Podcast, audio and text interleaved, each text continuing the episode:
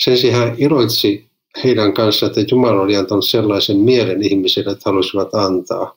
Musta oli hirveän hyvä pointti kyllä.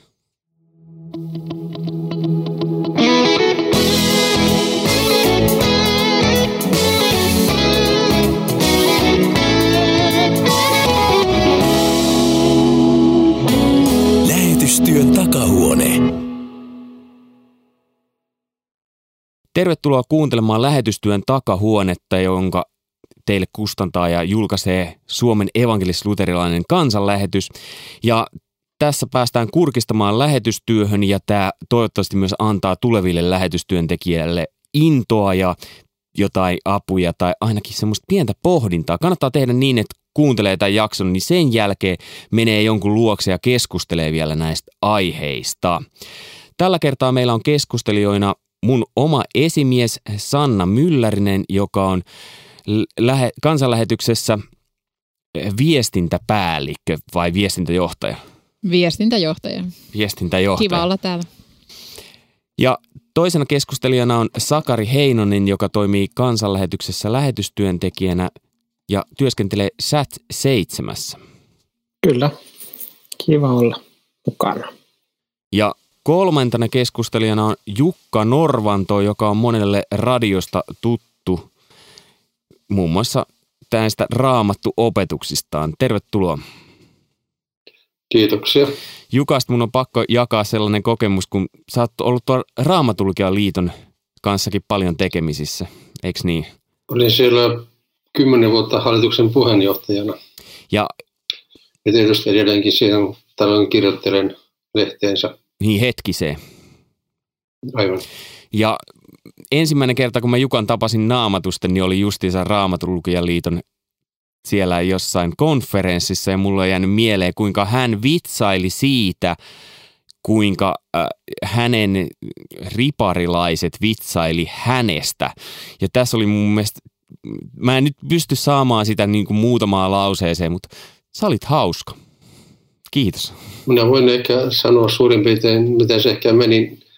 Siinä oli tosiaankin eri iltoina tämmöisiä, halusivat näyttää millaisia opettajat näyttelee ja sitten yksi halusi sitten näyttää, miltä mä näytän, kun olen hirveä innoissa, niin se ilmi oli tällainen. Sitten kun mä olen hirveän vihainen, niin ilmi oli tällainen. Sitten kun mä olin hirveän surullinen, niin ilmi oli tällainen. Ja nyt kuuntelijoille, se oli, se oli, niin kuuntelijoille tiedoksi, että naama pysyy ihan samanlaisena koko ajan. Se oli ainakin niiden riparilaisten mielestä hyvinkin hauskaa. Ne nauroivat kohtuullisen kauan. Kyllä. Ja hei, tämä on tosiaankin keskustelua. Tämä ei ole kansanlähetyksen tämmöinen virallinen kanta kaikessa, vaan keskustelua ja ajattelun herättely, että jos tässä nyt tulee sanottua jotain, niin ei kannata repiä pelihousuja. Aiheena on talous ja kannatus ja rahat ja henki on otsikon nimi. Mutta Jukka, jos lähdetään ihan liikkeelle tästä niin kuin lähetystyön ja seurakuntatyön tukemiset, niin lyhyesti, miten sä sanoisit, mitkä on sen raamatulliset perusteet? Ensinnäkin on ehkä hyvä miettiä, mitä raamatussa puhutaan tällaisista teemasta. Ja vaikka sanalaskujen kirjassa on tämmöisiä varoituksia siitä, että mm, parempi köyhyysko petollisuus tai älä anna minulle rikkautta, älä köyhyyttä ja niin poispäin. Eli semmoinen ajatus raamatussa kuitenkin on, että jos on vastakkain totuus ja köyhyys, niin köyhyys on aina parempi. Toisaalta se, että ei sillä myöskään köyhyyttä ihannoida, koska jos joku on köyhänä, niin joutuu sitten myöskin kiusauksiin varastaa, tai sitten jos joku varastaa, niin joutuu ehkä vielä vannomaan väärinkin, etten varmasti ole keltäkään varastanut, eli, eli siinä mielessä joutuu jopa pilkkaamaan Jumalan nimeä valehtelemalla. Eli se määräosa leipää on tavallaan se ramatun ajatus, mikä on se oikea määrä. Jos on liikaa rikkautta, niin joutuu kiusaukseen ajatella, että kun mulla on niin paljon rikkautta, niin Jumalaakaan tarvitse. Ja jos on liian vähän, niin joutuu sitten miettimään, että miten epärehellisesti sitä saa liikkeelle. Joskus pohditaan esimerkiksi sitä, että mikä oli Jeesuksen puheessa kaikkein sellainen teema, minkä hän otti kaikkein useimmin esille. Ja sitten olen joskus ihmisiltä kysynyt, että arvatkaa mikä se on, niin en nyt kysy teiltä, niin aika usein vastataan, että se on varmaan Jumalan valtakunta. Mutta ei ole, vaan se on nimenomaan raha. Eli Jeesus oli niin rohkea, että hän uskalsi puhua meidän epäjumalistamme ihan nimeltä mainiten. Ja siinä on se ongelma tietysti edelleenkin, että lähetystyössäkin saattaa alkaa painottua se raha enemmän kuin se itse sanoma. Ja ongelmaksi tulee tämä erityisesti silloin, kun myöskin lähetystyön tekijät, jotka ovat jo siellä kentällä, saavat niin ehkä liikaa painetta siitä, että saavatko tarpeeksi kannatusta. Ja siinä mielessä se kysymys on oikeasti ongelma, koska pitäisi keskittyä ikään kuin niiden ihmisten kohtaamiseen tai niiden tekemiseen, jotka siellä lähetyskentillä tulevat vastaan. Mutta jos joutuu koko ajan miettimään, että loppuuko rahat kesken, niin se ei ole myöskään kovin siunattua sille lähetystyölle. Niin siksi tämä puoli on varmaan jatkuvasti sellainen asia, mitä pitäisi miettiä aika tarkkaankin, että osataanko lähetystyöntekijät oikealla tavalla vapauttaa tästä paineesta ja jotenkin luottaa siihen, että nämä, jotka ovat Suomessa, niin hoitavat sen puolen kuntoon, että he voivat keskittyä siihen työhön ja aina se ei välttämättä onnistu. Niin toi on yksi, yksi teema, mikä nousi lähetystyöntekijöiden kommenteissakin, että kun he ovat tuolla kentällä, niin jotkut ulkomaan lähetti kollegat on itse kokonaan vastuussa siitä keräämisestä. Minkälaisia ajatuksia tämä vastakkain, tai onko vastakkainasettelu vähän negatiivisesti taas sanottu, mutta tämä, nämä kaksi eri vaihtoehtoa, joko se, että järjestö vastaa kokonaan tai sitten, että lähetti vastaa, niin minkälaisia ajatuksia Sakari ja Sanna herättää teissä? Ainakin oma kokemus kentällä on ollut se, että, että just jos se voidaan tavallaan niin vapauttaa siitä, niin itse asiassa mun ajatukset pyörii paljon vähemmän rahassa. Ähm, ja silloin itse asiassa mun ajatukset pyörii enemmän siinä työssä, mitä siellä tehdään. Ja keskittyminen on siihen työhön eikä siihen rahaan. Et mitä mä oon katsonut joitain kollegoita, ähm, niin jotka, joilla taas ei ole niin, niin he joutuu paljon enemmän pohtimaan sitä, että miten tota, että mikä nyt on se kannatustilanne ja sitten yhtäkkiä kun tulee jotain ongelmia kannatustilanteessa, niin sitten he joutuu äkkiä lähtemään ja taas niin kuin, ää, tekemään asialle jotain. Ja silloin, silloin se työ keskeytyy, ää, ää, jotta he voi mennä hoitamaan sitä asiaa. Ja siinä mä oon ollut todella iloinen siitä, että, että järjestö niin paljon sitä hoitaa. Joo, meillähän tota, ehkä se näkemys on sen tyyppinen, että niin henkilökohtainen – että et me kutsutaan ihmisiä mukaan. Eli lähetti kun lähtee, niin hän, lähetystyöntekijä kutsuu ihmisiä siihen omaan näkynsä mukaan. Sen sijaan, että hän sanoisi, että mä haluan mennä, anna sä rahaa, mikä, mikä ei motivoi. Ja, ja sitten siinä tulee se luottamus, ikään kuin sama kohta kuin semmoiselle, joka on täysin uskovarassa. Että usko siihen, että Jumala kutsuu mun näkyyn mukaan ne ihmiset, sekä taloudelliset tukijat että rukoilijat, että, että siellä voi olla monenlaista tukea, mitä, mitä työntekijä tarvii. Ja, ja, että, ja että mun ei tarvi huolehtia siitä. Et, et toki tämä on aika kipeä, mä ajattelen, että se on kipeä kysymys, koska, koska koko meidän toiminta toi, pyöri varahankinnan ympärillä ja, ja, ja ihmiset oikeasti lahjoittaa rahaa omasta, omasta palkastaan ja omista tuloistaan ja toiset enemmän ja toiset vähemmän, niin jossain kohdassahan sen täytyy, jossain kohdassa täytyy pyytää. Ja kuka on se, joka pyytää? Että ihminen ei voi antaa, jos häneltä ei pyydetä. Että se on, se, tämä, on, tämä on moniulotteinen kysymys. Mutta tavallaan mä oon ainakin itse kokenut myös sen, että et kun niin kuin kiertää seurakunnissa kertomassa työstä ja lähettäjien parissa kertomassa työstä, niin, niin itse asiassa nimenomaan niin kuin heitä kohdataan niin kuin ihmisinä ja, ja kanssa työ, ähm, työssä ole, olevina. Et se ajatus se, että me tehdään tätä työtä yhdessä, ähm, ei niin, että on minä lähettinä siellä ja sitten on, on Suomessa ihmisiä, jotka tukee ja kannattaa, vaan että, että me ollaan kaikki tekemässä sitä työtä yhdessä eri keinoin ähm, niin se on mun mielestä ollut, ollut todella niin kuin antoisaa puolin ja toisin se, että on nimenomaan voitu jakaa siitä, että on voinut olla kertomassa, mitä he tekee sen työn kautta, mitä he on ähm, niin kuin siellä kentällä. Tämä on muuten tosi, tämä on tosi tärkeä, tärkeä pointti. Joo.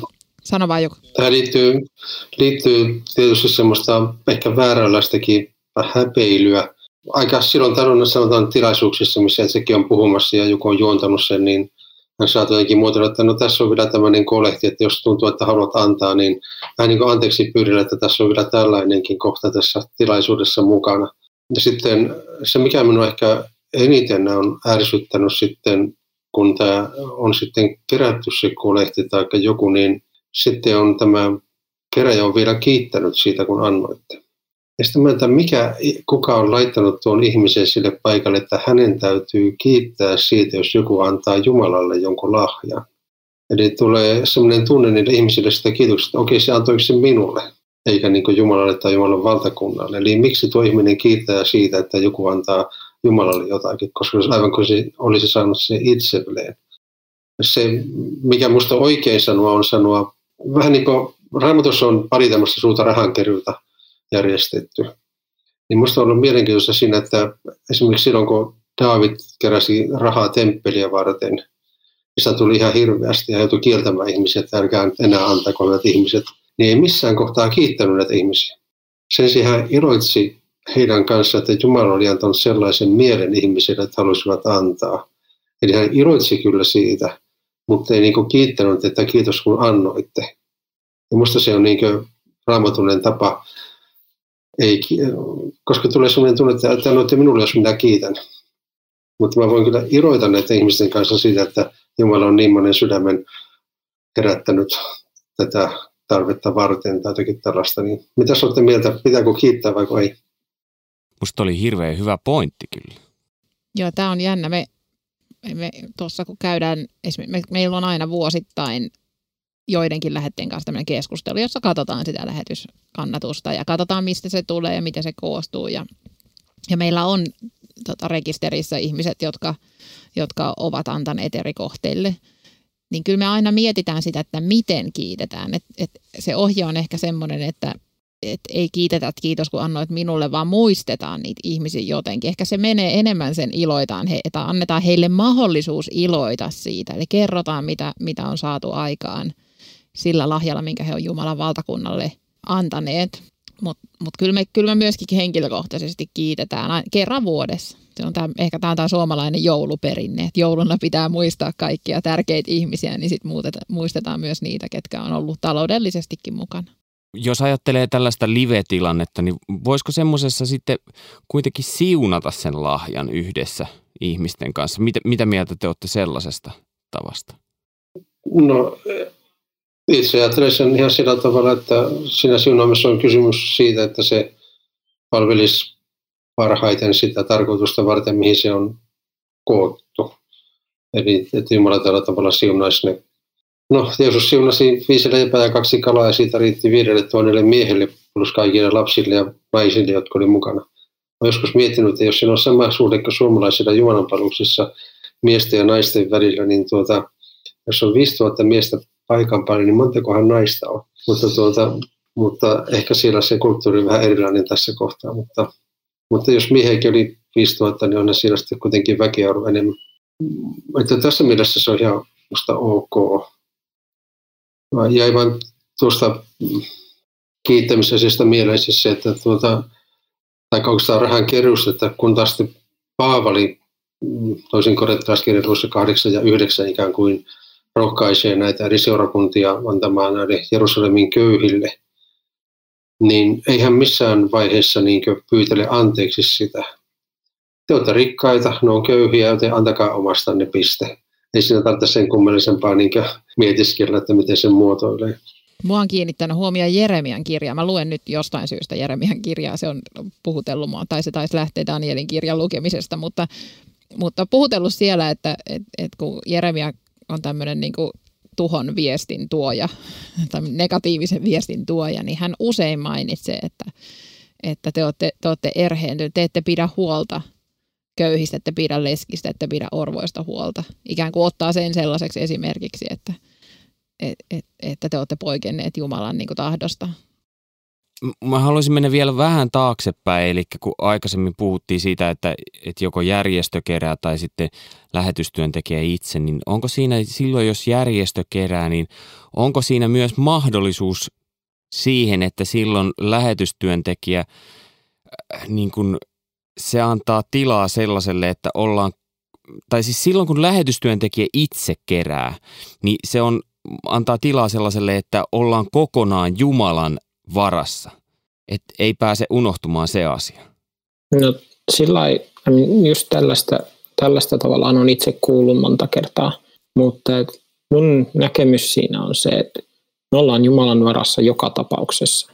Se, että, että tulee ne, ne varat sitten tavallaan suoraan ja niitä käy, käy suoraan, ää, suoraan tavallaan hakemassa, keräämässä, miten sitä nyt halutaankin sanoa, niin se toi ei se mun mielestä tee siitä yhtään sen enempää ää, niin kuin uskon varassa olemista. Koska uskon varassa me on, siis ne varat tulee, ää, niin kuin Jumala sen sallii ja Jumala sen niin kuin pitää huolen, että se toimii se työ siellä. Jos hän päättää, että se työ ei jatku, niin se työ ei jatku. Että tavallaan se, että ei, mä ainakaan näe, että se yhtään, yhtään tavallaan parantaisi sitä tilannetta, jos, jos tavallaan mun täytyisi koko ajan seurailla pankkitiliä, että onko siellä, onko siellä tarpeeksi ää, rahaa. Et ei se ainakaan tee mulle sitä, että sitten mä jotenkin luottaisin enemmän siihen, että se tulee Jumalalta. Mä luotan, että se yhtä lailla tulee Jumalalta ne varat nyt, ää, kun ne tulee järjestön kautta. Tuota, tähän amerikkalaiseen, en tiedä kuinka monessa muussa on tämä, tämä systeemi, mutta kun on tuttuja suomalaisia lähetystyöntekijöitä, jotka ovat tehneet vähän kuin rinnatusten töitä tällaisten kanssa, niin kyllä se ainakin päivitteli, että viikossa tai kuukaudessa pitää lähettää niin 30 postikorttia tai korttia näihin kaikkiin seurakuntiin, koska ne yleensä jokaista seurakunnasta tulee ehkä semmoinen pieni määrä, jota hän sitten käy kiertämässä ehkä tällaisena, joten kutsuu föölouksi, se loma vaan tämmöinen varainkeruun matka. Ja kyllä se aikamoinen stressi tuntuu olevan toisaalta sitten, kun Amerikassa on paljon tämmöisiä todella rikkaita ihmisiä, niin ne joku saattaa lahjoittaa vaikka 170 miljoonan vuodessa. Sitten kun tässä joitakin kymmenkunta vuotta sitten oli tämä tietty lama-aika, niin tämmöinen miljonääri joutuu taloudellisiin ongelmiin, eikä voinutkaan enää laskea sitä miljoonaa lähettää, niin kun 170 meinasi olla niin todella ongelmissa, koska ne olivat budjetoineet sen sille että se miljoona tulee siellä niin kuin Manulle illallinen, niin sitten kun se tapahtuu jotakin, niin siellä jonkinlainen lamakausi iski, niin tuota, se vaikutti heti kaikkeen tähän. Niin siinä mielessä tämmöinen suomalainen systeemi, missä yksittäiset ihmiset antaa 10, 2, 50 kuukaudessa, niin jos vaikka heille jollekin käy jotakin, niin sieltä tavallaan sitä koko hommaa murenassa saman tien, vaan että Jumala ehkä nostaa jonkun toisen, joka antaa sen 50 tai jonkun summan, niin mutta, mutta se, että kumpi tässä niin on parempi, niin varmaan semmoinen, että pitää kirjoittaa 30 korttia joka kuukausi, niin pitää kyllä aika nöyränä varmaan ihmisen. Eli, eli ei ne varmaan joko tai, mutta, mutta kyllä mä itse ajattelisin, että jos pitäisi jatkuvasti huolehtia siitä, että onko rahaa vai ei, niin, niin kyllä se jostakin on pois myös mun mielestä oli ihan mielenkiintoista, kun just katsoin jotain amerikkalaista, kun meillä tehdään seurakuntavierailuja, niin hänellä oli, fa, miten se nyt, fa, fundraising. fundraising tour. Eli se oli niin tämmöinen varainkeruukiertue. Et siinä on aikamoinen niin kuin ero. Siinä on tosi iso ero. Et mä oon, kun on nyt niin kuin kotimaan jakson aikana kiertänyt seurakuntia, niin mä oon iloinnut kaikkein eniten siitä, että mä oon saanut viettää aikaa näiden lähettäjien kanssa. Et siitä, että, että on saanut puolin ja toisin jakaa sitä, on saanut kuulla, että ihmiset rukoilee ää, ja on mukana työssä ja on saanut itse olla kertomassa ja avaamassa heille sitä, että mitä siellä tehdään, koska mun mielestä se on, niin kun, se, on se koko seurakuntakiertueen ja näiden ää, tapahtumien se idea on se, että, että myös he saa tietää sen, että mitä työtä tehdään. Et, ja se en mä toivoisin, tavallaan mun rukous on se, että se on se, mikä innostaa ähm, olen siinä työssä mukana, on se, että he näkee sen, että, että se on niin kuin, että se on Jumalan työ, että se, että se tuottaa sitä, että he näkevät sen hedelmän, mitä se tuottaa, se, että he ähm, kuulee, että evankeliumi on mennyt eteenpäin. Eikä niinkään se, että, että sieltä ollaan jotenkin niin kuin keräämässä, vaan nimenomaan saadaan olla yhdessä tekemässä sitä. Tässä on mun mielestä mielenkiintoinen niin kuin ajatusmallikin ero, että, että onko Jumala yltäkylläisyyden Jumala vai, vai tullaanko me niin kuin puutteesta käsin. Että et kerrotaanko me meidän puutetta ja sitten ikään kuin se yltäkylläisyys on meidän ulkopuolella ja me halutaan siitä yltäkylläisyydestä osa ja pu- ajatellaan, että Jumala niin kuin ikään kuin jotain yltäkylläistä ihmistä puhuttelee, jotta hän mun puutteeseen käsin antaisi. Kun se, että jos mä, minut on kutsuttu vaikka tähän niin viestintäjohtajan tehtävään, niin mulla on kaikki yltäkylläisyys, mitä Jumala voi mulle antaa. Ja joku muu voi vielä omasta yltäkylläisyydestään olla mukana siinä. Että et, et Jumala voi siunata monella tapaa ja jotenkin puhutella. Mä ajattelen vaikka omaa käyttäytymistä, että mi, mua, mua, mua jossain kohdassa puhutteli esimerkiksi, että mä haluaisin kummilapsen, kun omat lapset on niin isoja jo, että ei ole pientä lasta enää. Niin mä alkoi puhutella se, että mä haluan kummilapsen, että mä haluaisin tukea jotain lasta jossain. Ja, ja mä, mä jotenkin koin, että mä sain niinku sain kutsun siihen sille paikalle. Ja toista puhuttelee sitten se, että hei, että mulla mä, olisin, mä aina, olisin aina halunnut lähteä vaikka tekemään mediatyötä, että mun ei ole mahdollista lähteä, mäpä tuen Sakaria. että mä oon jotenkin mukana sitten tässä tätä kautta. Hei muuten, jos puhutaan näistä seurakuntavierailuista, niin mitä mieltä te olette? Mitkä asiat siellä pitäisi ainakin ottaa huomioon, kun käy sellaisella seurakuntavierailulla? ja mitä ei saa tehdä?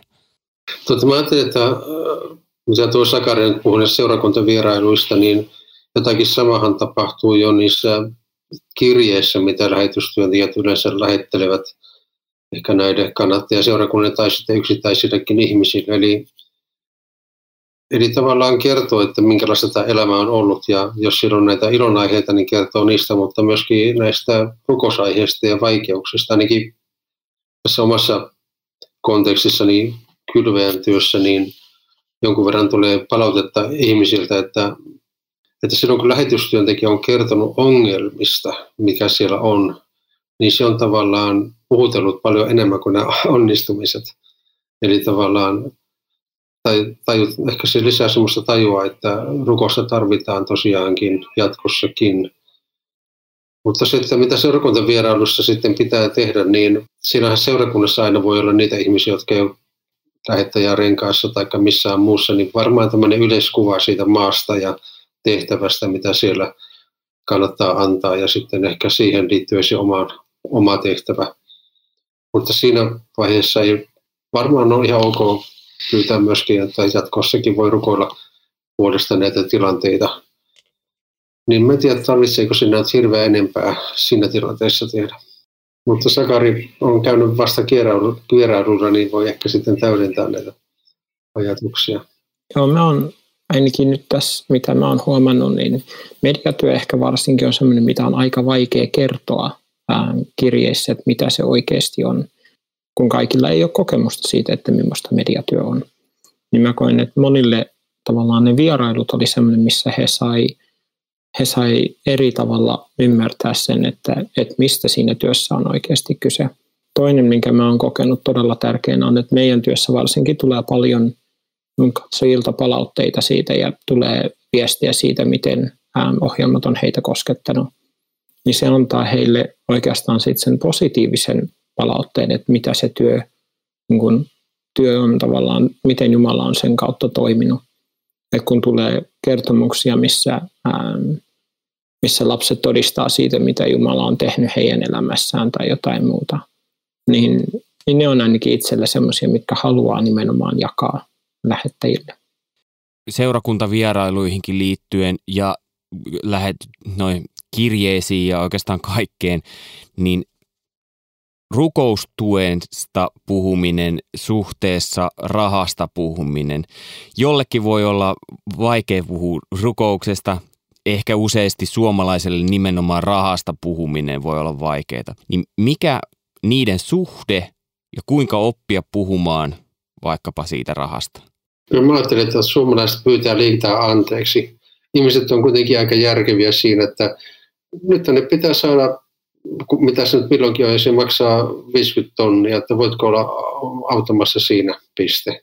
Niin ihminen tajuaa, ne on järkeviä ihmisiä yleensä, jotka kuuntelee, että ilman rahaa työtä ei kovin kauan pysty tekemään. Ja tietenkin se on varmaan näistä varainkeruussa helpointa silloin, kun on tietty kohde.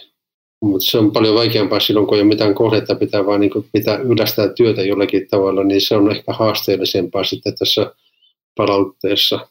Eli, eli varmaan siinä kohtaa, mutta, mutta sanotaan, että ihmiset on kuitenkin tässä mielessä semmoiset, että jos ne lahjoittaa johonkin rahaa, eivätkä koskaan saa tietoa, että mitä seurauksia sen rahan lahjoittamisesta oli, niin harva niin jaksaa niin jatkaa sitä ikuisuuksiin saakka. Eli jonkinlaista palautetta varmaan jokainen niin inhimillisessä mielessä tarvitsee. Yksi tarvitsee, tarvitsee enemmän, mutta joku toinen vähemmän, mutta kaikki varmaan jossakin mielessä. Mä luulen, vaikka se puhun sitä Paavalin toista kirjasta korintilaisille, niin jos luet ihan tarkkaan niitä kohtia, niin Paavali taitaa mainita joku neljä tai viisi ihmistä eri seurakunnista, jotka lähtivät hänen mukanaan viemään sitä lahjoitusta sinne perille. Toisin sanoen, kun lahjoitus on viety perille, niin nehän tietenkin palaavat seurakuntiinsa ja kertovat, että mitä se sai aikaan siellä. Ja toisaalta siinä on myöskin tämä toinen puoli, että ne varmistaa, että rahat menee perille. Eikä se vaan sanota, että sitten Paavali paneekin oman taskuunsa ja lähtee sitten vain jonnekin Välimeren rannalle loikoilemaan, vaan tämä on edelleenkin hyvin tärkeä asia, että jotenkin ihmisen täytyy saada varmuus siitä, että jos me sanotaan, että jos lahjoitat rahaa, niin se myöskin menee sinne, se täytyy myöskin mennä sinne. Eli se, se on tämä toinen puoli tässä aina, että ihmiset miettii sitä, että meneekö se oikeasti perille, niin se pitää jotenkin ihmisiä tehdä varmaksi, että se tapahtuu juuri niin kuin luvataankin.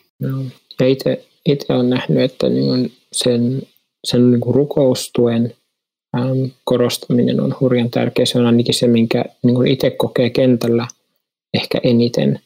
Mutta että sitten sit tavallaan me on jotenkin ehkä enemmän ajatellut sitä niin, että mä haluan innostaa ihmiset siihen työhön ähm, ja luottaa siihen, että, ähm, että Jumala sen kautta myös antaa sit sitä kutsua tukea. Ja sitten kertoa siitä, että mitä myös sillä esimerkiksi on nyt vaikka, että on pystytty hankkimaan uusi tietokone, jotta voidaan, ähm, voidaan tavallaan tehdä semmoisia juttuja ähm, mediassa, mitä ei oltaisi aiemmin voitu tehdä. Minusta oli aika mielenkiintoinen kokemus itselläni, siitä on tosiaan yli kuukausi aikaa, eli ehkä 15 vuotta, niin tuota, oli sellainen tilanne, missä oli Egyptistä tämmöinen tavallaan radiopastori Suomessa käymässä ja sitten oli sielläkaan sanasaattajien palveluksessa. Ja sitten tuota, me lahjoitimme hänelle tämmöisen minidisk-nauhurin. Ja kun hän sai sen käteensä ja tajusi, että hän saa sen itselleen, niin tämä ehkä 4-5-vuotias mies alkoi itkeä siinä tilanteessa. Eli se oli niin koskettava varmaan kaikille läsnäolijoillekin se, kuinka tärkeää se laite oli siinä tilanteessa hänelle ja ehkä sille työlle. Eli tuota, monesti se me, ehkä tämä niin meiltä länsimaisilla tajua, että se mikä meillä on aika pieni raha, niin saattaa jossakin toisessa yhteisössä olla todella merkittävä. Ehkä se on niitä asioita, mitä ehkä on hyvä niin ehkä muistuttaa ihmisiä.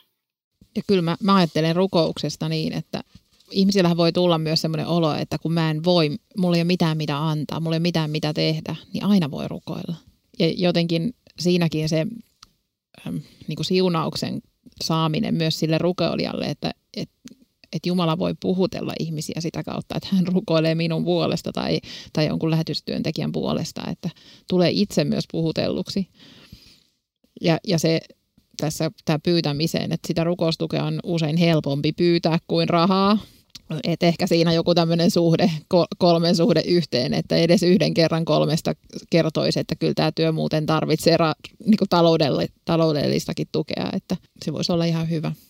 Joskus katsoin tarkemmin näitä kreikankielisiä ilmaisuja antamiseen liittyen, niin kreikan kielessä on tämmöinen verbi metadidoomi, ja didomi pelkästään tarkoittaisi antamista, mutta se meta liittää tämmöisen niin vuorovaikutussuhteen siihen sanaan vielä. Että joku kronsossa saattaa jossakin autosta heitellä seteleitä ympäriinsä, mutta ei välttämättä synny mitään suhdetta sen antajan ja saajan välillä. kun taas tämmöisessä kristillisessä antamisessa, niin se ei ole kuitenkaan yksipuolista koskaan tai yksisuuntaista, vaan syntyy ikään kuin suhde antaja ja saajan välillä. Ja siitä minusta on kysymys erityisesti, kun vaikka joku alkaa tukea tiettyä lähetystyöntekijää, lähetystyöntekijästä kertoo hänelle ehkä mm, henkilökohtaisiakin asioita, että tänään mun olla vaikeaa nousta ylös, jos millään jaksanut ja voitko rukoilla, niin tavallaan se ei tulekaan vain sen lähetystyöntekijän ongelmaksi, vaan tulee myöskin sen toisen ongelmaksi. Heillä on yhteinen ongelma nyt sitten siinä, että se on niin tämmöinen jakamisen, joka on niin kaksipuoleista, niin ehkä korostuu näissä nyt ennen muuta kuin pelkkä semmoinen tietty antaminen vai johonkin. Ja sitä minun mielestä ehkä kannattaisi korostaakin sekä kun joku lähetystyöntekijä suunnit, tai pohtii lähtemistä ja mitä voisi ehkä kertoa näille lähettäjille, niin mä kyllä suosittelisin rehellisyyttä.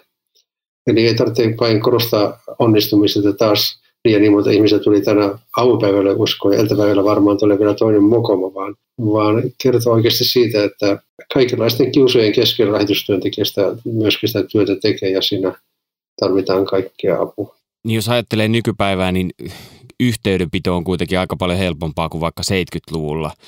Niin millä tavalla lähetystyöntekijä kannattaisi olla niin kuin justiinsa ihan vuorovaikutteisessa suhteessa lähettäjiinsä. Mä jotain amerikkalaista justiinsa katsoin hänen videoon, miten hän teki tätä fundraisingia, niin, niin tota, eli tätä varojen keräystä, niin hän soitti lähettäjille ja meni tapaamaan heitä ihan niin kuin yksitellen myös.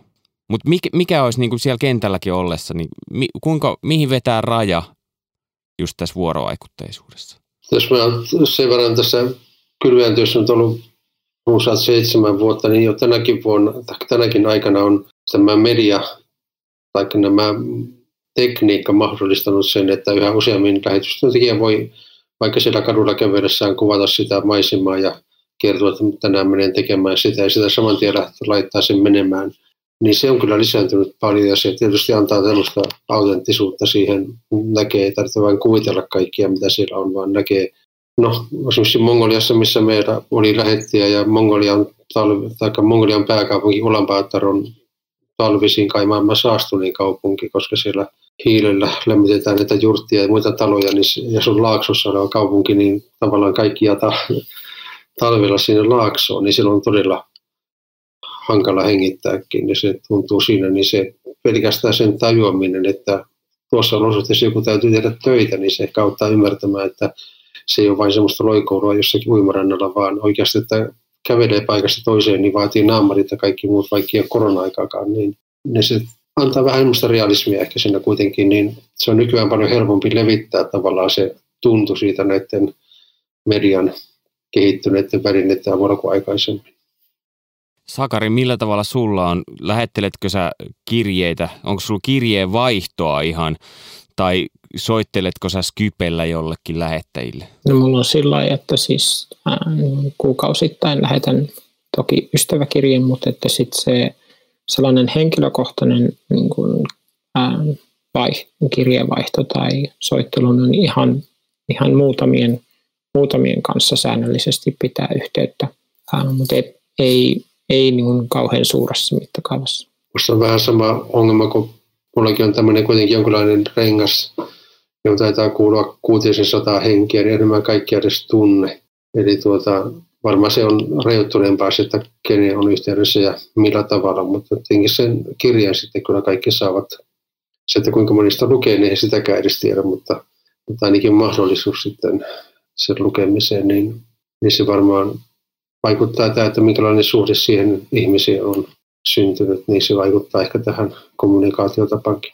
Meillä on muutamia mun mielestä hyviä esimerkkejä kansatyksessä, jotka on, on tällaisia WhatsApp-ryhmiä, että et, tota, sanotaan, että jollain nuorisotyöntekijällä, joka on kesällä rippileirillä, niin hän voi sieltä sille ryhmälle laittaa kuvaa, että hei, meillä on tänään kappeli-ilta, että voitteko rukoilla, että me siunataan täällä tänään nuoria, tai että et on tämmöistä kommunikaatio, joka ehkä keskittyy sit niihin kohtiin, missä sitä työtä, työtä akuutisti tehdään tai on se tarvetta tuelle. Mutta sitten on, on, on siis ihmisiä, jotka ehkä vuoden aikana semmoiselle niin kuin viidelle kymmenelle soittaa ihan henkilö. Nyt korona-aikana, kun moni tämmöinen kiertävä työntekijä niin ei voinut kiertää, niin he sitten soitti ja kysyivät, että hei mitä kuuluu? Ja, ja siitä tuli tosi paljon hyvää palautetta. Ehkä siinä on se ajatus, että mikä on sulle luontevaa. Sitten on tällaisia, jotka, jotka on Instagramissa esimerkiksi, niin julkaisee omasta työstään valokuvia ja, ja sitten siellä ikään kuin yksityisviesteissä, niin pelkästään se, että reagoi, vastaa kommentteihin, niin, niin, niin jos se on oma, omalle itselle luonteenomaista, niin se vuorovaikutteisuus syntyy siinä. Mutta että itse ikään kuin ajattelisin, että minimi on se, että tosiaan kirjoittaa ja kertoo, että ei ole jossain unohduksissa, että joskus on jonkun tiimin perustanut, mutta sitten ei ole, ei ole kuulunut mitään. Et mikä on semmoinen, mikä on itselle luonteenomaista? Kaikki semmoinen väkinäinen niin kuin johon jotenkin pakotetaan, niin se, se kyllä paistaa sit, niin, sit läpikin, että, että jo, kyllä kaikilla on oma tapansa kommunikoida ja olla. Ja ehkä joskus voi vähän mennä epämukavuusalueellekin. Että. Mä yhdyn tuohon kyllä tosi hyvin, että se, että, että lähdettäisiin luomaan tavallaan semmoista, että kaikkien pitäisi soittaa X määrälle ihmisiä joka vuosi, niin olisi niin kuin mun näkökulmasta huono sen takia just, että jos, se on, jos mä soitan ja se toinen ihminen kuulee siitä, että no mä soitan, koska mä käyn tätä listaa läpi, kenelle mun pitäisi soittaa, niin hän kyllä huomaa sen siitä. Vaan että mä haluan, että se on tavallaan niin kuin aitoa silloin, kun mä oon ihmisiin yhteydessä. Ja toki se sitten riippuu siitä, että minkälainen ihminen on, että kuinka paljon on. Mutta sitten ne kirjat on kuitenkin sellainen, minkä kautta on sitten kaikkiin lähettäjiin säännöllisesti yhteydessä. Mm, no Sanna, kiinnostaisi tavallaan sinun työskannalta, niin mitä sinä pidät haasteellisimpana tässä kannatuksen saamisessa? No, kannatuksen saamisessa haasteellisin on ehkä juurikin se henkilökohtaisuus ja ehkä semmoinen sen tiimin niin kuin luomisen vaihe. Et meillä on ihmisiä, joilla, tai sanotaan, että keskimäärin lähetystyöntekijällä on 400-500 ihmistä omassa renkaassa – ja silloin kun sulla on se rengas, niin sä oot, mun, mielestä, mun, mun mielestä sä oot tosi hyvällä, hyvällä mallilla ja, ja tota kannatus, kannatus, siitä tietty prosentti, yleensä 15-20 prosenttia, tylsiä numeroita, mutta tota niin, yleensä 15-20 prosenttia on myös sun taloudellisia tukijoita, mutta se, että mit, miten sä, mistä se sun tiimi koostuu. Ja siinä ehkä tuohon, mistä Jurvis sanoi, että, että tavataanko oikeasti henkilökohtaisesti, niin kyllä, kyllä se malli vaan varmaan siinä tiimin luomisessa on just se, että, että sä rupeat listaan sun niin kuin elämässä verkostoista ihmisiä ja tapaamaan niitä ja lähetkö tukemaan, lähetkö olemaan mun tiimissä mukana ja, ja se, on se, se on se haasteellisin vaihe ja se ei ole, ei ole kyllä todellakaan meille Mä oon itse ihan siis todella hyvä esimerkki tästä. Toki on nyt vähän tullut hassuun aikaan tässä korona-aikana tähän tota, työhön, mutta on itse hyvä esimerkki siitä, että ei mulle ole luonteenomaista itselle jotenkin pyytää mun tiimiin ihmisiä, että mä kauhean mielellään nostasin muita ihmisiä esiin ja kertoisin ja tekisin hyviä juttuja ja videoita ja, ja tuun tämmöiseen podcastiin vaikka tässä nyt sitten juttelemaan, mutta se, että mä niin kuin itselleni keräisin tiimiä, niin se on mulla vähän niin kuin tuolla backburnerilla, eli tuolla taka, takaosastolla ollut, että se on se, va- se on se vaikein vaihe. Eli mä voin sanoa, että nyt voi mennä kansanlähetys.fi ja sitten sieltä suuressa mukana ja sitten kotimaan työntekijät ja sieltä löytyy Sannan kuva nimen kerran Sanna Myllerinen ja sitten kun rullaa siitä, niin voi kirjoittaa oman sähköpostiosoitteen, niin pääsee hänen tiimiinsä mukaan. Nyt mulla on kohta tiimi, jolle mun on pakko kirjoittaa kirja. Kai se siellä on. On se siellä. No niin, hyvä. On mulla, hei, mulla on kai terveiset kaikille. Mulla on muistaakseni seitsemän henkilöä mun tiimissä. Että tervetuloa vaan. Hei, yksi, mikä liittyy rahaan, siis pelkästään lähetystyössä talouden hallinta olisi varmaan yksi teema, jos ei puhuttaisi niin tästä kannatuksen keräämisestä ja muusta, mutta millä tavalla lähetystyössä hallitaan siitä taloutta, mutta se on se menee mulle niin vaikeaksi, että en tiedä tuleeko sitä tähän ohjelmaan koskaan, mutta katsotaan. Mutta entä kun sovitut kulut ei riitä ja täytyy ottaa oma pussi käyttöön? Minkälaisia ajatuksia herää teillä? Mä kerron nyt yhden esimerkin.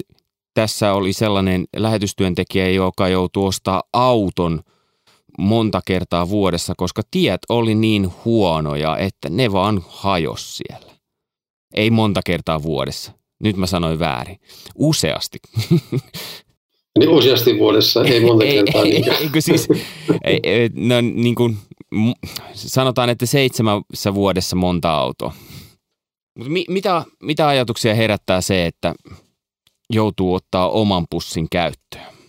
No tota, mä ajattelen näin, että jos on järjestön lähettämänä jossakin, niin kai sen järjestön pitäisi omassa budjetissa ikään kuin lähteäkin siitä, siitä liikkeelle, että, että tässä on jonkinlainen lainausmerkissä vararahasto, eli on jotenkin niin varautunut yllätyksiin.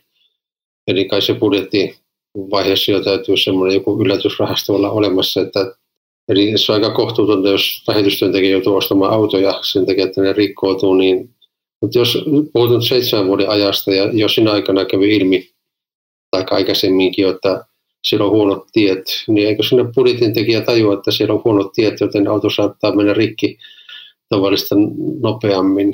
En oikein tarkkaan tiedä, mitä se tarvitsee että omaan pussiin, mutta jotenkin voisi olla, että joutuu niin tänään ottamaan omasta pussista, mutta kai se järjestelmä täytyy sitten myöhemmin niin korvata se takaisin, mitä itse on nyt joutunut siihen ehkä laittamaan, jos on todella suuresta summasta ollut kysymys. Mutta kyllä mä lähtisin liikkeelle, että se on budjetin tekemisen ongelma se, että osaa varautua yllätyksiin.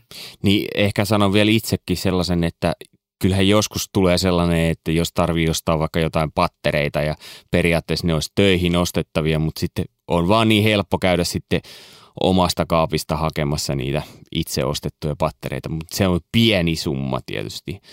Mutta yhtä lailla lähetystyössäkin on ihan sama, sama juttu varmaan. Siis kyllä näissä kentillä varsinkin, missä ollaan suomalaisittain köyhien kanssa tekemisissä, niin vaikka antaisi miljoonan, niin siellä on edelleenkin yhtä paljon köyhiä senkin jälkeen. Eli sillä omalla antamisilla ei niin sitä köyhyyttä niistä, jos on rakenteellista, se köyhyys pysty poistamaan. Mutta tietenkin sitten, jos joku yksittäinen ihminen tulee kohdalle sillä tavalla, ehkä se voi ajatella, että se on Jumala johdattanut sen juuri sen ihmisen ja tajua, että jos tälle ei nyt anna jotakin, niin sitten oikeasti tekee väärin.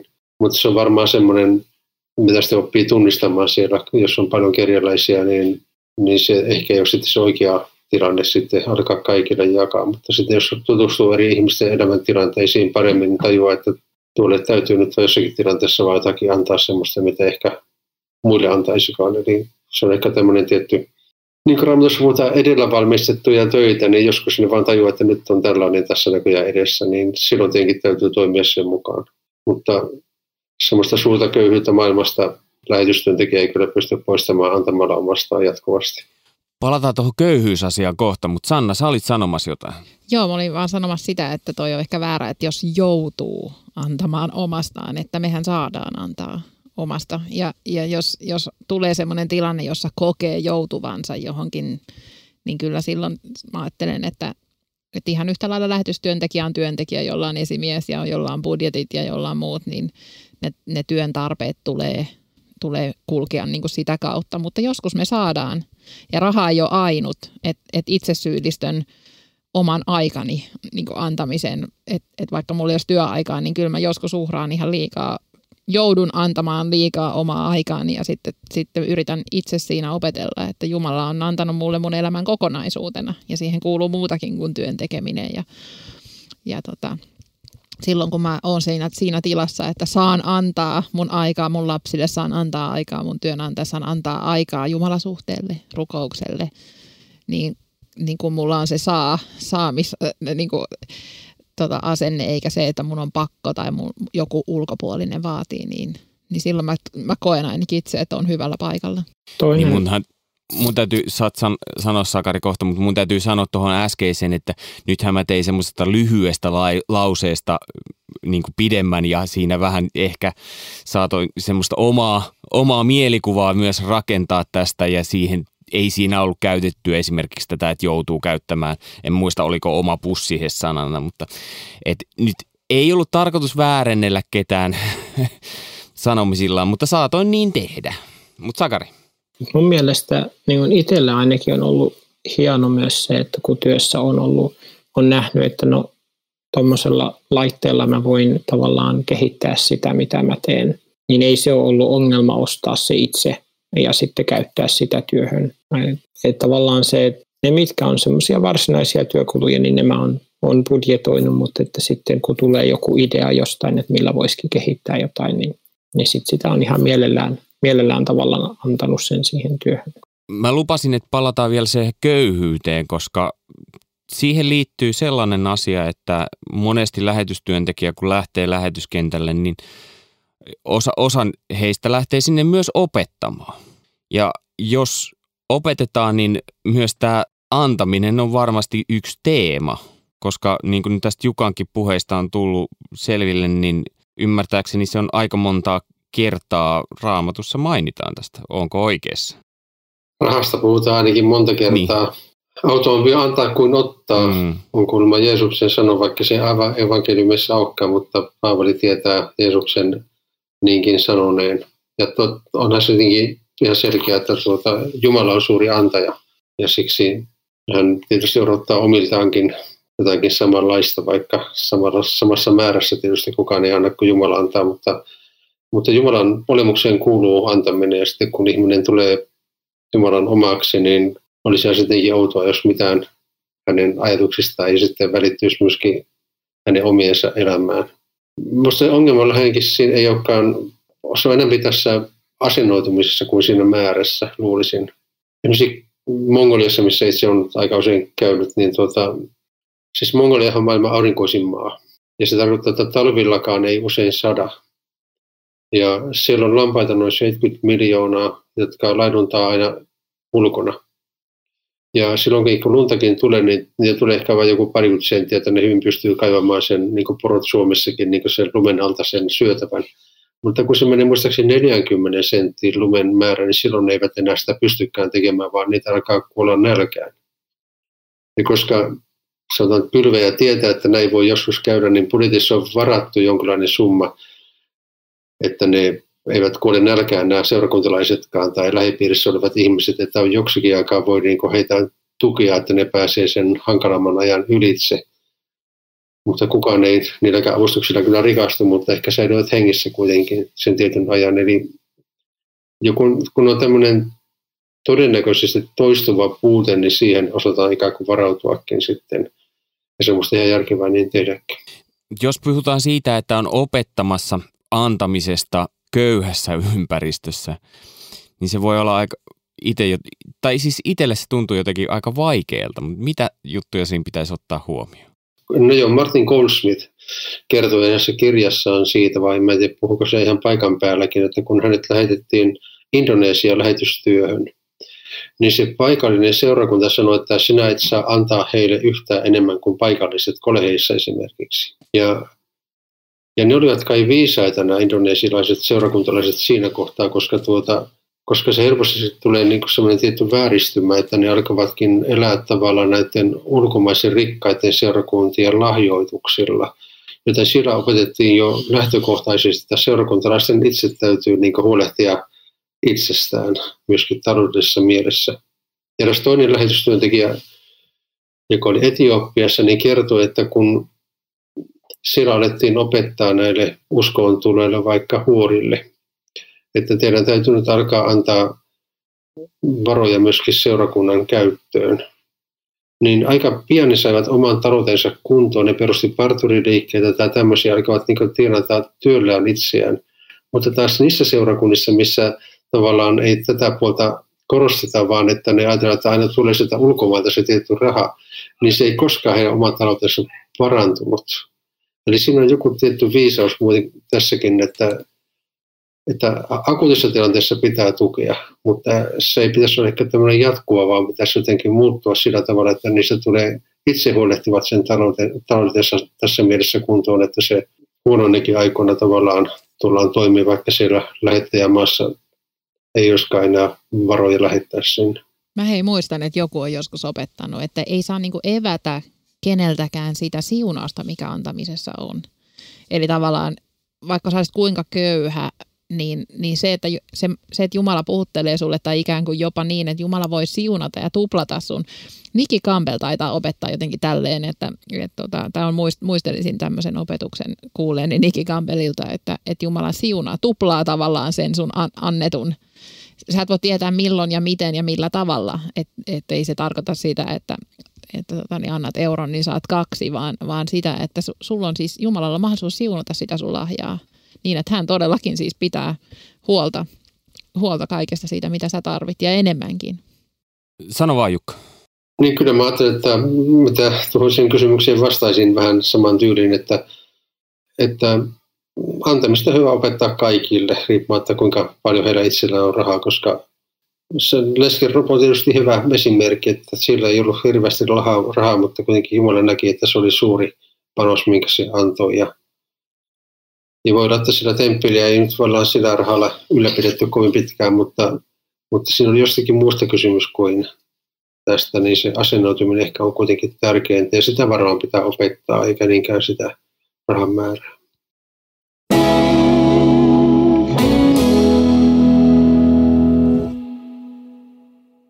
Hei, jos aletaan pistää pikkuhiljalleen nippuun tätä pakettia tässä, niin mä haluaisin tähän loppuun teiltä jokaiselta, mitä te sanoisitte rohkaisuksi ihmiselle, joka on nyt aloittamassa sitä oman lähettäjärenkaan rakentamista. Jos, rakentaminen kuulostaa kauhean jotenkin mekaaniselta. Pystyyn laittamista. No Koko, se, kokoaminen. Kaikki kuulostaa jotenkin mekaaniselta. Kutsumista omaan uuteen lähettirenkaaseen. Se kuulostaa jotenkin tuttavalmiselta ja lämpimämmältä. Niin mitä te sanoisitte? Saa myös antaa vinkkejä. No mä ehkä sanoisin ensimmäisenä, että, että ajattelee sitä semmoisena mahdollisuudena, että ketä Jumala on varannut sun tueksi. Ketä, et, et, et ajattele siis, että sul voi olla vaikka 500 ihmistä joskus sun tukena. Mikä mieletön niin kuin määrä ihmisiä ja mikä mieletön määrä lahjoja, ajatuksia, siunausta, rukousta, taloudellista tukea. Ja, ja sitten, että et sehän on, se on tosi iso, iso juttu, että sulla voi olla, kuinka monella on semmoinen tukiverkosto. Aika harvalla, että se on tosi iso mahdollisuus. Ja sitten sit ehkä vinkiksi olisi se, että aloita läheltä, että et ketä, ketä sulla on, sun parturikampaa ja sun, sun tota, ylioppilasjuhlien vieraat, sun, niin kuin, että sä voit miettiä sun sukulaiset, ket, ketä siellä voisi olla semmoisia, joita Jumala voisi kutsua sun tukeen ja jotenkin, jota Jumala voisi puhutella. Ei niinkään, että kysymys on siitä, että tykkääkö se siitä, mitä sä oot tekemässä ja arvostaako se sitä tai arvottaako se sen tärkeäksi, vaan että voisiko Jumala olla sieltä kutsumassa tosi läheltä ihmisiä sun, sun taakse. Tuohon mä lisäisin vielä, että kaikki ei kuitenkaan lähde siihen mukaan, niin siitä ei tarvi niinku, siihen ei tarvi jäädä. Sitten vaan kysyy seuraavaa. Niin, ja mä ajattelin, että Jumala on kutsunut sen ihmisen jonkun toisen taakse tai johonkin toiseen elämäntilanteeseen, jollekin toiselle matkalle. Että et sekin on tosi hienoa. Kysymys on ehkä luottamuksesta myös. Eli tuota, jos olet antanut semmoisen kuvan läheisillesi, että sinua ei voi luottaa ollenkaan, niin sitten saat olla pikkusen hankala tämä, tämä kerääminenkin. Mutta jos sinä tiedät, että sulla on semmoinen suhde tiettyihin ihmisiin ainakin jo nyt, jotka luottaa sinuun ja tietää, että sinä pyrit tekemään sen, minkä lupaat, niin varmaan semmoisia ihmisiä on kaikkein helpoin lähestyä niin ensimmäiseksi. Se, että haluaako nämä sitten, jotka on lähellä, niin sitten kertoa sinusta jollekin omille kavereille, niin sillä tavalla se voi sitten laajata pidemmällekin, mutta jos lähtee liikkeelle, niin varmaan niistä, jotka, jotka tiedät olevan semmoisia, jotka tukevat sinua, niin niistä varmaan kannattaa lähteä liikkeelle. Mä tuota, tuohon toiseen vain malta olla, se oli GL, GLS, se oli varmaan yksi tämmöinen kaveri, joka, se oli semmoinen kokemus siitä, että jotkut olivat luvanneet sille tiettyä rahaa, että se pani jonkun bisneksen pystyyn ja sitten edessä iltana kävi kilmettä ja rahoittajat niin perääntyikin ja sille meni kaikki niin vähän pieleen. Sitten se lähti liikkeelle kokeilla, että no minä koitan harjoitella tätä pettymykset tulemista, niin aloin tehdä semmoisia kysymyksiä ihmiset, että ne varmasti sanoo hänelle, että ei. Niin sitten se teki kaikenlaisia kummallisia kysymyksiä. Missä pysäytti poliisiautoa, että voinko mä ajaa tätä poliisiautoa? Poliisi sanoi, että joo, mikä siinä, tuu ajamaan. Ja, ja sitten tuota, toiselle se oli ihan oudolle ihmiselle sanomaan, että voinko mä tulla teidän takapen tota, nurmikolle jalkapalloa? Joo, tuu vaan. yllättäen huomasin, että tuota, ei se ollutkaan hänessä vikaa, vaan että toiset ihmiset vastaa kyllä ja toiset vastaa ei. Ja se tavallaan se ongelma ei olekaan hänessä, vaan ihmisillä on erilaisia re- tapoja reagoida kummallisiinkin pyyntöihin, niin se oli hänelle aika vapauttava, että ei ollutkaan kysymys hänestä, vaan että ihmiset on erilaisia. Ja siksi, jos joku sanoo, että ei käy, niin se johtuu että se on erilainen kuin se, joka sanoo, että käy. Eli siksi ei kannata oikeastaan lannistua siitä, jos joku semmoinen, mitä kuvittelee, että se varmaan suostuu, ei suostukaan, koska joku semmoinen, mitä kuvittelee, että ei suostu, niin saattaakin suostua. Ja ehkä tähän liittyy yksi, sanotaan iranilainen, joka sitten muutti tänne ulkomaiden, niin sitten se alkoi miettiä, että pitäisi varmaan löytää vaimokin siinä seurakuntayhteydestä. Ja sitten se, se listaili näitä mahdollisia naiskandidaatteja ja sitten se oli viimeisenä, se oli tämän takia viimeisenä, koska sen isä tuntui kaikkein ankarimmalta. Mutta se sitten kuitenkin meni kysymään tältä ankaralta mieltä, että voisiko hän mennä naimisiin tuossa sun tyttärensä kanssa, niin se on tullut vaan.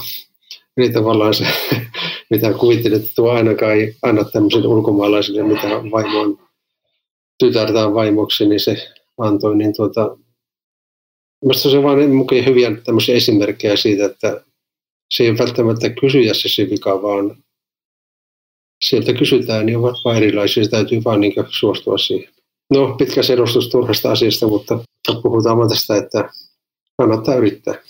Ja Jukka tuossa mainitsi GLS, niin se on siis tämmöinen Global Leadership Summit, johtajuuskoulutus, jota vuosittain Suomessakin nykyään järjestetään. Ihan mielenkiintoinen, on itsekin ollut mukana siellä joskus. Mutta Sakari, tuoreelle lähtijälle rohkaisuksi ja vinkiksi, mitä? Ja se oikeastaan, mitä mä sanoisin, on, että, että se näkyy, kun on itse innostunut siitä työstä, johon on lähdössä. Tavallaan se, että, että, että voi olla niin kuin, jotta voi olla toisia innostamassa siihen mukaan, niin on itse siitä innostunut. Että sen, ja antaa sen näkyä ää, siinä, miten sen, miten, mitä kuvia siitä näyttää, miten siitä kertoo.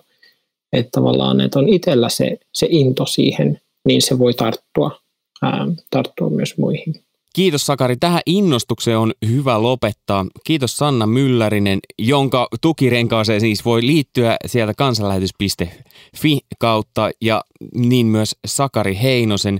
Ja Jukankin yhteistietoja varmaan löytyy tuolta kylväjä.fi. Pyöriikö sulla, missä, missä kanavilla sun raamattuopetukset tällä hetkellä pyörii? Tietysti Suomessa Radio Day lähettää niitä ja Järviradio Norjassa taitaa jotkut paikallisradiot ja myöskin Ruotsissa jotkut paikallisradiot. Ja sitten tietenkin netissä niitä kuulee sitten joka puolella maailmaa. Hmm. Mutta kiitos teille Sanna, Sakari ja Jukka.